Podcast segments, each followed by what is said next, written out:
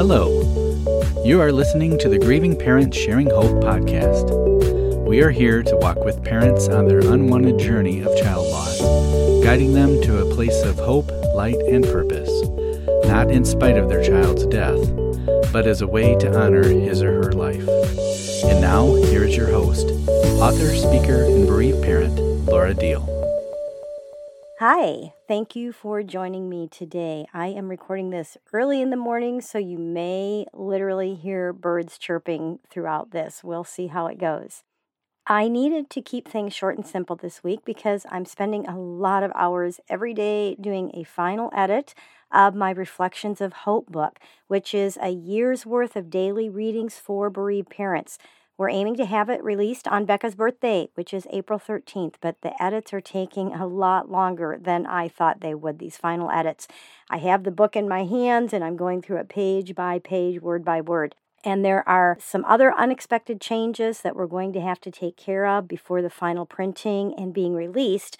So we'll see if it comes out on the 13th or not, but we're still aiming for that. So, anyway, today I am going to run through some of the comparisons of what grief is like for us after our child passes from this earth. Sometimes it just helps us to feel better when we hear something we can relate it to. And it also gives us some ways to describe it to a friend or a family member that we feel like could use maybe a better understanding of what we're dealing with, not even in just the first year or two, but unfortunately for the rest of our time here. So let's go ahead and get started with this. There are many ways to illustrate what our grief is like after the death of our child, and here are the four that I guess I seem to relate to the most. And the first one, most of you have probably heard me talk about. You may have heard it a lot, but the loss of our child is like having an amputation. Part of our very being has been cut off from us, and we have to figure out how to live with that piece of us missing.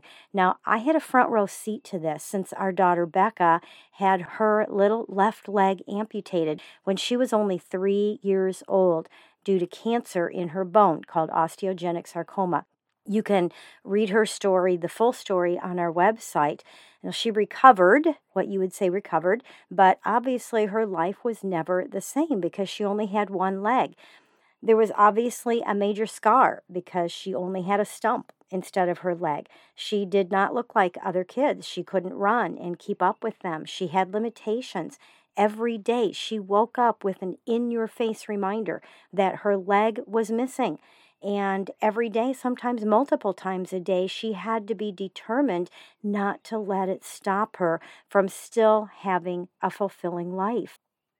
Now, when I share this personally, like when I'm out speaking and ministering, I share a lot more detail about this. And I even have Becca's little leg. It's one of those things I saved. What do you do with a prosthetic leg? This little tiny three year old leg.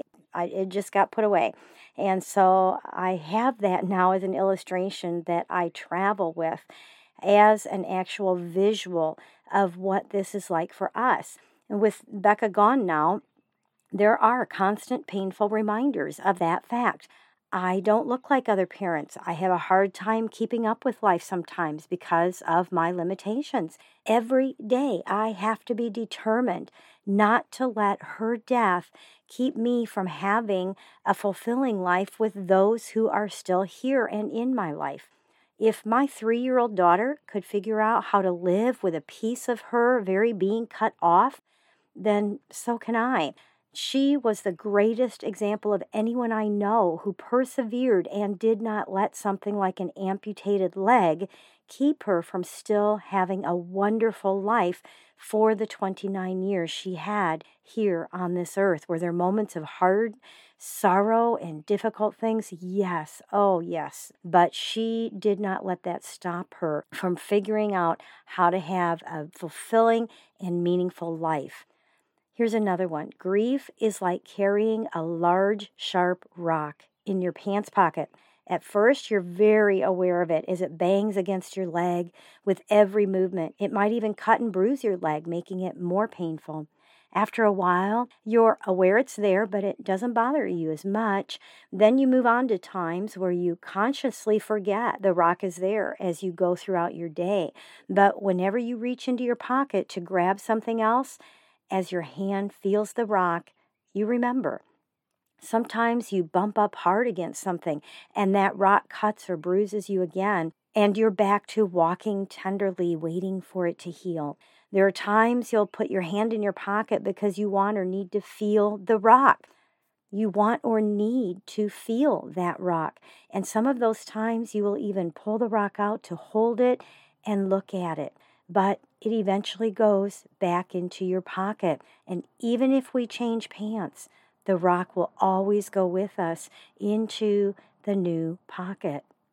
Here's a third one grief is like the ocean waves. You feel like you've been shipwrecked and there are huge waves crashing over you with no mercy. Every time you try to come up for air, all you can do is get a quick gasp, only to be tumbled around by another wave crashing over you. When you think you can't take any more, multiple times over and over again, the waves finally start coming further apart. At least now you can catch your breath. Eventually, the waves aren't as big, making it easier to get back to the top when you get thrown back under them again. Calm waters do eventually come, but there will still be waves and storms that send you swirling, being thrown underneath the water again, leaving you gasping for air. But each time, you do get better at maneuvering through those crashing waves. And you also know that they will stop at some point and the calm waters will come back again. The fourth one is that grief is like carrying a backpack of rocks up a mountain, a steep mountain. At first, you you can't even move under the weight as you look to where you need to go, believing it is impossible for me to take this and carry this up the mountain. With much effort and struggle, you begin to slowly inch your way forward. Now, after you struggle and you keep going, you're able to stand up and take a few steps, even though you often stumble backward and you fall down under the weight of the backpack. As you continue to struggle, eventually you discover to your shock that you are slowly walking up the mountain. It's hard, but you're doing it. The backpack of rocks becomes easier to carry as your strength builds. However, there are times you need to take a rest. Does it sound like we're going up the mountain? I'm hearing the birds. Do you hear them? Some of the rests are relatively short. Others take a lot longer because you're once again feeling the full weight of what you're carrying and it gets too hard to walk. The longer you climb, though, the easier it gets and the fewer rests you seem to need. But you will always continue to have the backpack of rocks to carry and have the effects of it in your life, climbing up that mountain. Now, I have also learned that there are no stages of grief. If you've heard that term, going through the stages of grief after a deep loss, like the death of one's child. Now, just to let you know, the five stages of grief were presented by her name is Elizabeth Kubler Ross, and she presented this as something for those who are terminally ill. These are the stages that a person works through when they receive the news that they are going to die. There's nothing else that can be done. These five stages of grief were not observed for those who are still here after the loss and grieving our loss of someone we love. So, with that, I have one more analogy here. Our grief is like a very tangled up ball of yarn. It's not in stages. And each one of us has our own individual mess of yarn to untangle. I have knit since junior high. I learned in 4 H, and I have dealt with more tangled balls and skeins of yarn than I could ever count. There have been times that the tangle, especially in those earlier years when I was learning how to knit and just getting into it, it was so frustrating that I would quit trying and I would I would just have to put that yarn away. I just I couldn't get it untangled. And there have also been times I have literally cut the yarn into pieces trying to get it untangled. I gave up and it's like, forget it. I'm just cutting this knot out or I'm cutting this tangle out. And of course, that made for a few ends to have to be knit together. It wasn't one long piece anymore. But eventually, whatever I was working on was finished and it brought joy to whomever it was intended for, including myself. one thing I have noticed is that over the years, I have gotten better at untangling the messes of the yarn, and I don't have to cut it into pieces anymore. Well, grief is hard work. You know that. Fortunately, though, it does get easier, even though we will deal with the pain of our loss for the rest of our time here on earth. If you feel like you have not gotten very far and that you should be further along than you are right now, don't allow yourself to get discouraged. You will get there as you continue this unwanted journey, one step or one tangled mess at a time. Whatever you do, though, do not compare where you are to anyone else. Especially don't listen to those who have never experienced the death of their child who are telling you where they think you should be by now. You are untangling your own messy ball of grief, and it is unlike anyone else's. There is no right or wrong way, and there are no time limits for this. Now, the next thing that I'm going to share here is something I have shared on a podcast before, but I think it's worth sharing again for those of you who may not have heard it, or, or as a reminder that can bring some relief to some of our struggles and that is that our grief is a full time job. For those first few months, up to two or three years, grieving the death of our child is like having a full time job with overtime. It consumes us. It takes everything we have, whether we want it to or not. It drains us, leaving us to feel like there is just no way we can go on. Eventually, our grief becomes more like a full time job, thankfully, without all the constant overtime. It usually sneaks up on us around maybe three to five years into our grief, and we don't even realize it at first. Grieving the death of our child is still the greatest part of our life when it's full time. It still drains us and exhausts us. But now we have times of reprieve we find that we can go out and do something without feeling like we're on the verge of falling apart. We can join maybe certain activities or family events, even if we're not ready to stay the whole time. And we can even have some smiles and we can laugh without feeling guilty, believe it or not. We can watch a movie and actually enjoy the movie instead of just staring at the screen, oblivious to what we're watching. We do clock back in to our full time job of grieving afterwards, uh, after these reprieves, but it's not all consuming anymore. Although we can still slip into overtime for a few days, even weeks here and there. Then, after several years of really hard work, we find ourselves able to go down to part time grief. However, we're always on call because our grief is like an undercurrent that's ready to surface in a split second.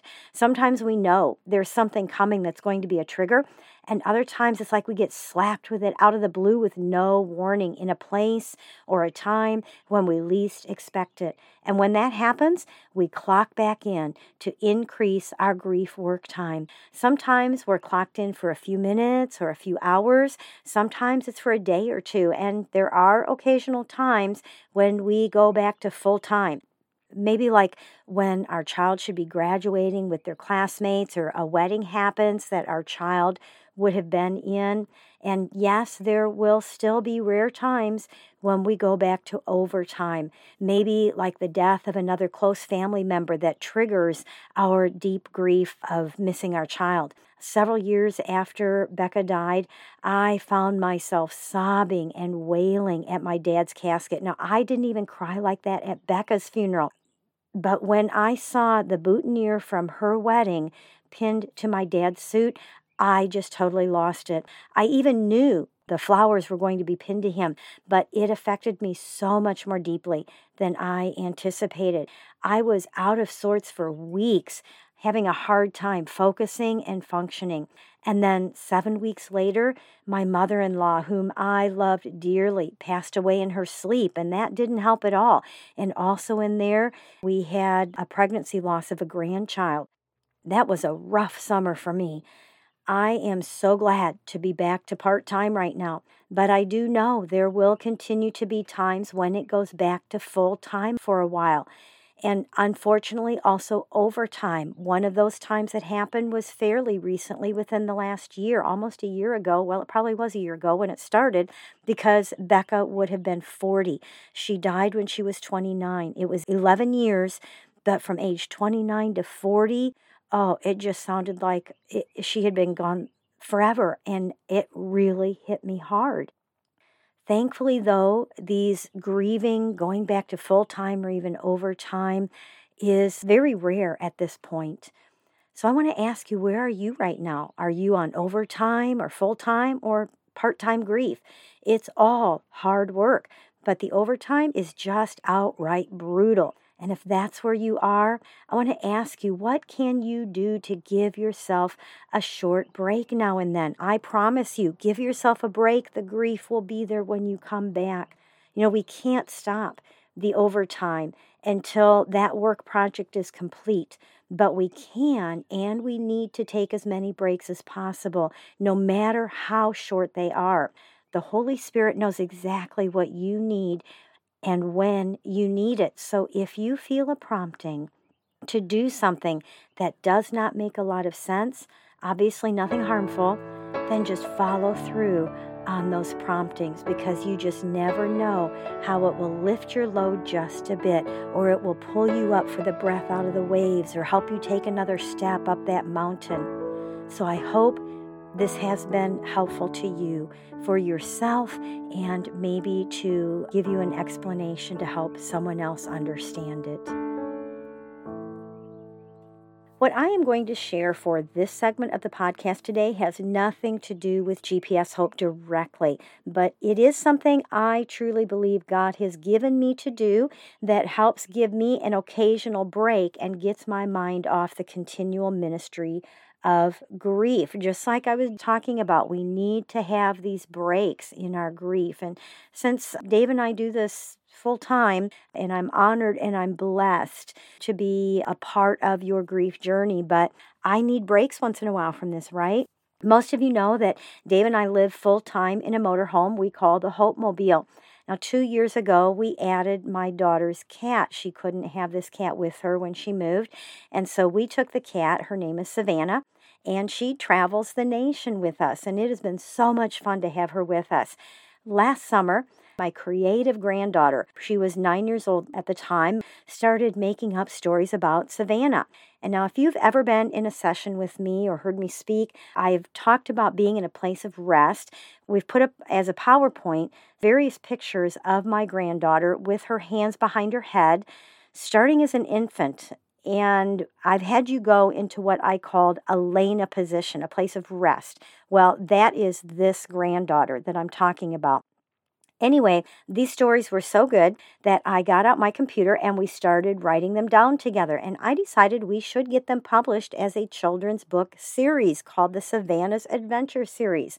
Now, before I go any further, let me say that I know some of you have lost a young child, and I am so very sorry. And I do not mean to be a trigger for your pain or make you feel your loss in a disrespectful or insensitive way. And I just want to acknowledge that before I continue sharing this project with you. So, this first book that Alainah and I are writing together is called Savanah Needs a Home. And we're in the process of taking pre orders for this book to help us pay for the illustrator and for the formatting and the printing of the book. And I just want to ask you would you consider helping us out by going to our campaign page to pre order a book and watch the video I made with my granddaughter Alainah? She is so cute and so excited. It's worth it just to go see the video and take a look at what's there and help us out by choosing a level of fun gifts as our way of saying thank you for pre ordering. This is a Kickstarter campaign, which is kind of like a GoFundMe, but it's for people who are trying to kickstart a project. So you'll need to start an account with them. Sorry, I know that isn't always a favorite thing to do, but I would really appreciate that. The thank yous, the rewards for pre ordering are things like a triple signed copy of the book by Alainah and myself and Savanah putting in her paw print, or having a birthday postcard with Savanah's picture and a signature, her paw print, sent from wherever we are in our travels. There are all kinds of things like that as a way of saying thank you for pre ordering this book.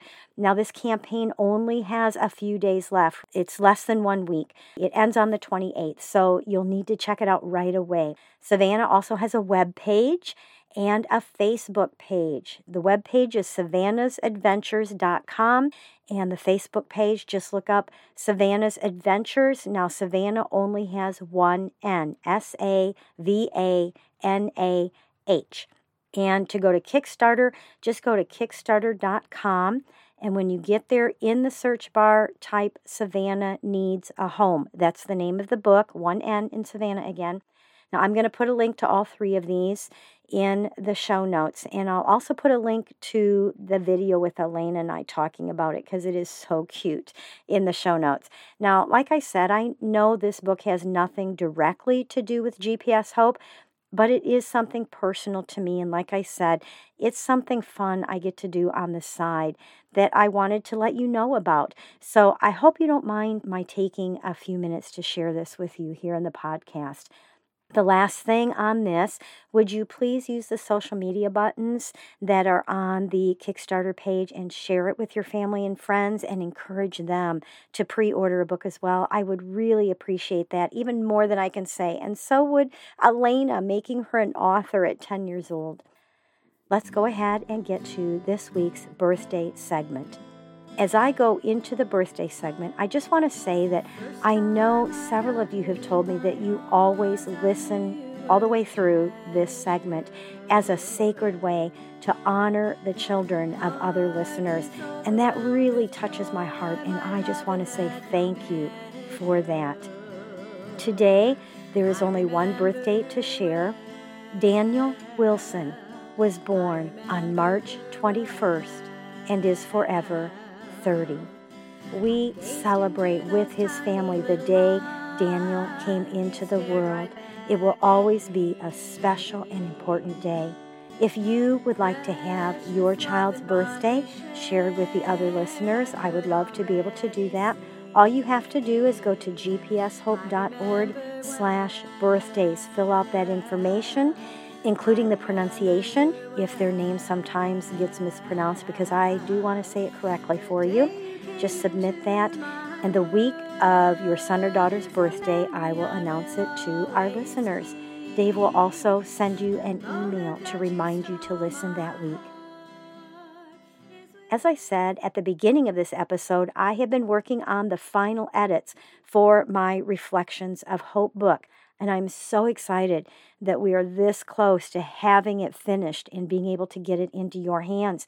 Now, as I was editing, I discovered I used the tangled ball of yarn comparison four different times in the book. So I replaced two of those with something I had never thought of before. And I want to end today's time together with these other two very short comparisons. After the death of our child, our grief is like being on a roller coaster in the dark. But it doesn't just go the big ups and downs and around the corners, but it also goes upside down and backward. Our emotions are all over the place, and we never know what's coming next in the dark. The last one I'm going to leave you with is that our grief is like being the pinball, being thrown around in a game you never wanted to play. Changing to extremes in an instant, we're being hit around all over the place, just like we're ping, ping, ping everywhere, right? Having multiple opposite feelings going on inside of us at the same time, with the lights flashing and bells ringing as we're being thrown around. Do you have a way that you like to describe your grief or maybe something to compare your grief to that wasn't mentioned today? Do any of these comparisons or illustrations that I've talked about resonate with you?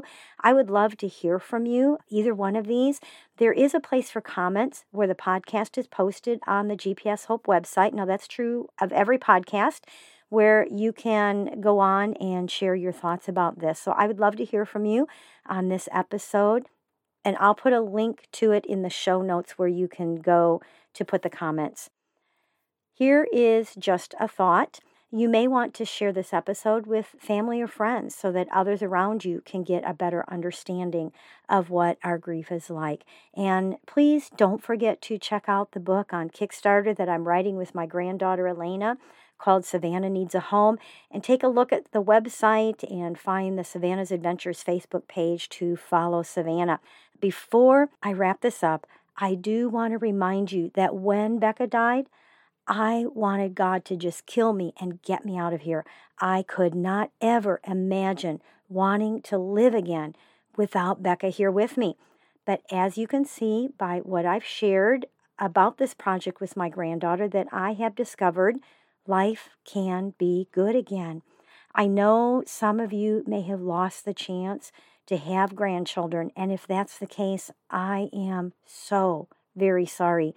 But let me say, that's not the only reason that life is worth living again. I know many bereavers who have unfortunately lost their only child, or some who have lost all their children before having grandchildren, and they will agree with me that they have figured out and learned that life can be good again and life is worth living again. Now, I believe with all my heart that God has something for you. It isn't just me. He has a reason for you to still live, something with meaning and purpose, something that is beyond what you can comprehend right now, no matter where you are in your grief journey. If you're at the very beginning and all you can see is that darkness and the pain, you can't see your way out, I promise you there is a way out and there is something for you that's beyond what you can comprehend right now. So remember to hold on. Pain eases. There is hope.